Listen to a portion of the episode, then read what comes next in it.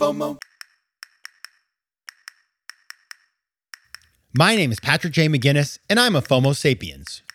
And since you're here, I'm going to bet that you are too. And when you're like us and Monday comes around, you don't dread the new week. No, you wake up every Monday morning knowing that this week might just be the best one yet. This is FOMO Monday, the snackable show that starts your week right with hot takes, life hacks, listener mail, and even some FOMO therapy.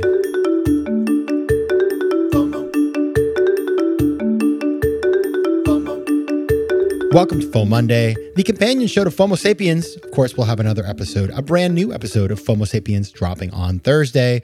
But until then, happy FOMO Monday. I'm your host, Patrick McGinnis, venture capitalist by day, author and podcaster by night, and FOMO Sapiens 24 7. And I hope you had a wonderful Thanksgiving if you are in the States. It's a wonderful holiday. I got to tell you, Thanksgiving is my favorite. And I know some of you are overseas and maybe you celebrated in your country as well. Maybe you visited with American friends, or maybe you just do Thanksgiving because it is a wonderful holiday. And I love it because there's no stress and presents and minimal decoration. It's simply about spending time with family and friends. And I certainly did that. So I hope that you come into this week feeling ready for December. Oh my goodness. December, December, December, all the holidays all over the world, no matter where you are. It's just it's just full on. And that is why I want to just take today's episode to offer a thought, which is this. I have been going now for the last couple months to this meditation group on Monday nights. I have this new friend who moved to New York recently called Michael. Michael is a really interesting guy. He's an engineer. Originally, he got into a really successful company that he's now left, and he is doing investing and a bunch of other stuff. But one thing that he'll tell you when you meet him is that meditation is very important for him. And so it's been an important part of his health and well-being for the last couple of years. And it's just it's it's really interesting to hear his take on it. And he feels so strongly about it that he does this group meditation. He used to do it and when his before he moved to New York and now that he's moved here, you know, it's kind of cool because it's a great way to meet people, of course. So he's, you know, he's moved here, he wants to meet new people, but it's also a great way to share something with people that you think is important and also give them the gift of learning how to meditate. And as you know, it's something that I have found very powerful in my own life. And again, I'm not, you know, I'm not I mean, maybe I should, but I have not. I'm not the guy who's going to go to an ashram in India for three months and sort of like you know not speak. I mean, it's going to be incapable uh, for me to do.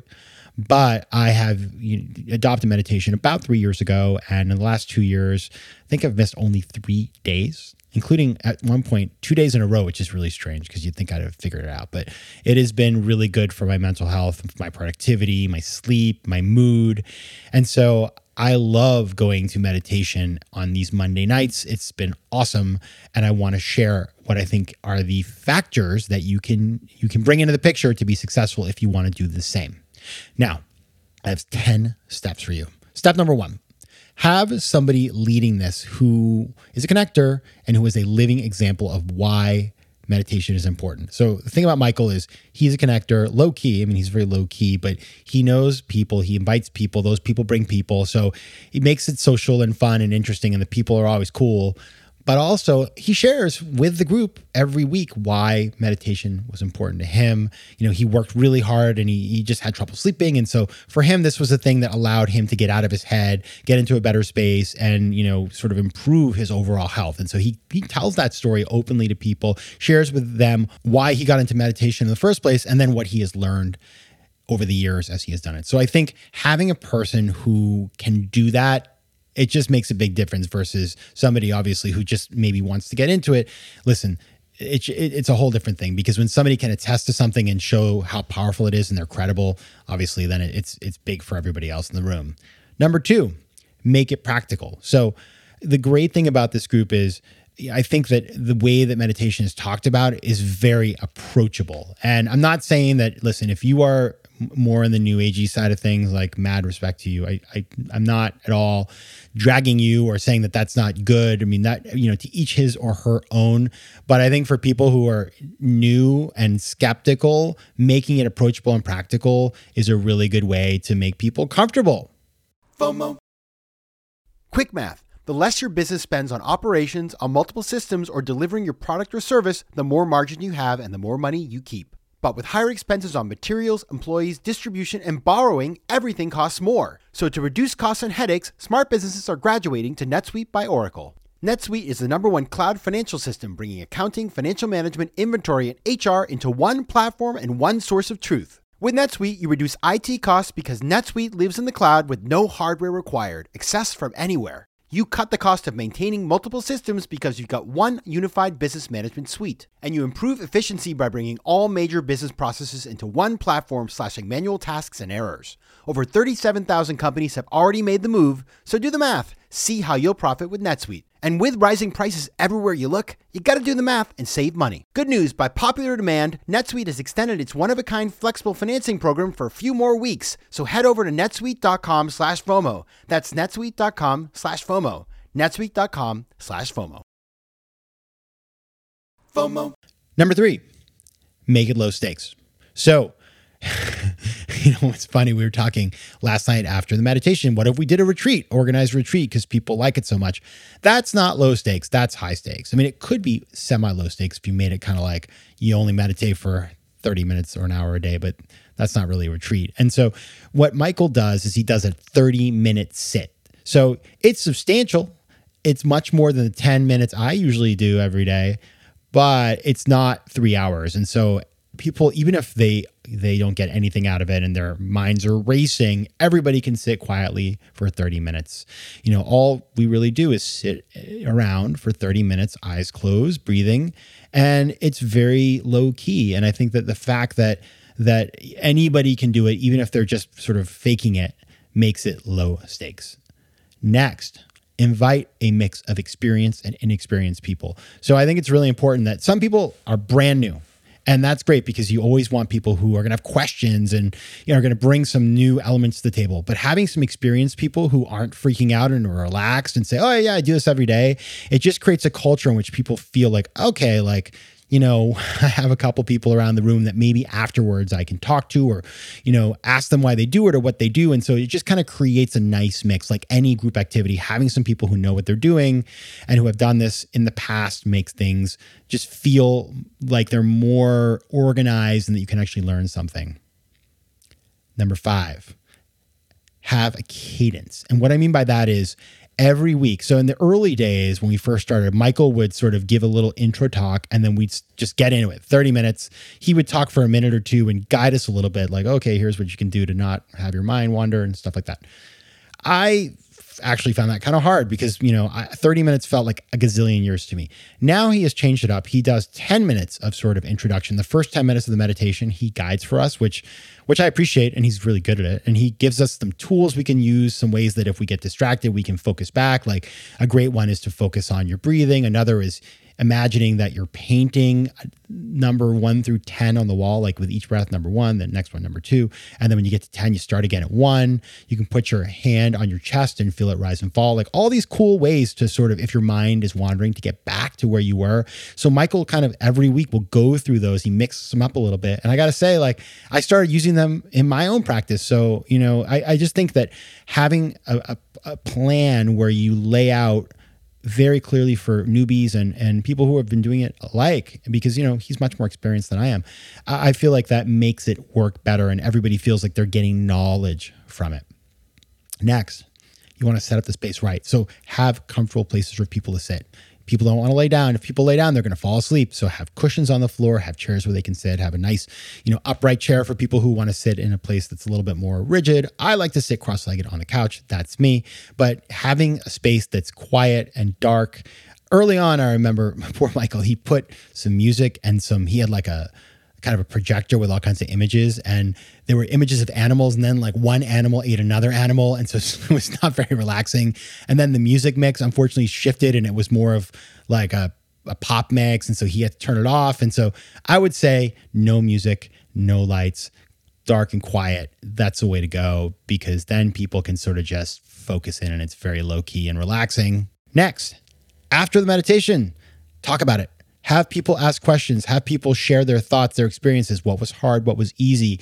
It's really cool just to get people talking and then that sets up just kind of people getting to talk afterwards. But I really love the the fact you create a place where people feel comfortable sharing, like there's a little bit of vulnerability, which is always good. And then that's where you you start learning because people will say, "Well, I found this hard." And then somebody will say, "Well, you know, did you try this?" And so like any meditation is not again it's it's it's a very practical thing and there are practical ways to resolve the challenges. You're just trying to sit there for 30 minutes not thinking and allowing your brain to sort of cleanse itself. And so there are lots of great ways to do that and there are lots of tips that can help you. And so having people engage in a dialogue you know 10 15 minutes it's cool. And i think it creates more camaraderie in the group. Next make it social. Okay? Definitely make it social. You want to have maybe food. Uh, you want to have people talking, chatting. I mean, we hang out after, and it's just nice to get to know people, and then you make new friends, and that's really important. Now, at the same time, don't make it a party.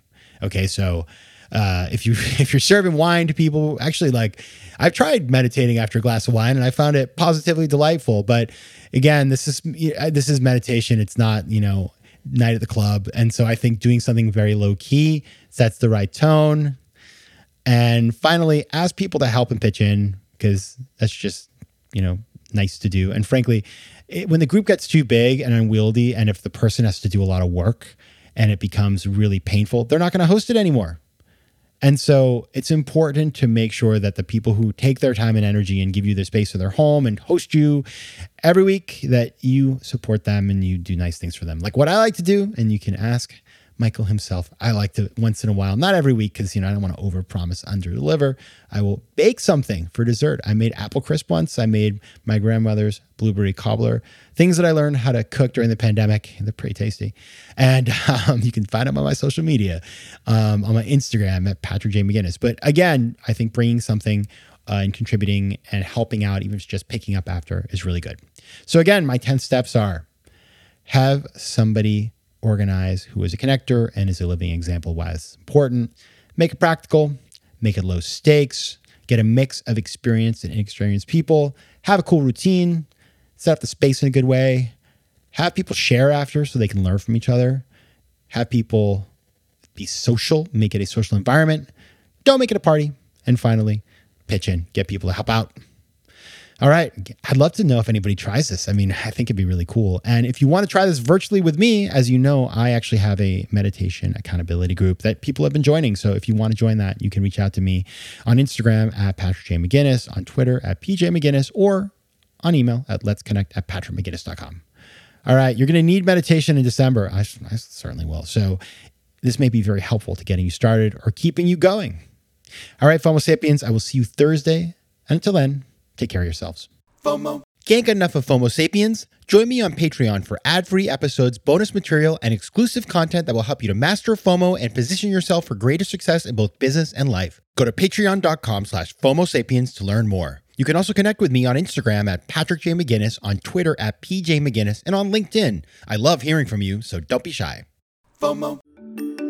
Want more FOMO Sapiens Info Monday? Head over to FOMOSapiens.com where you can listen to past episodes, learn more about the show, and find out how to advertise. You can also connect with me on Instagram at Patrick J. McGinnis and on Twitter at PJ McGinnis.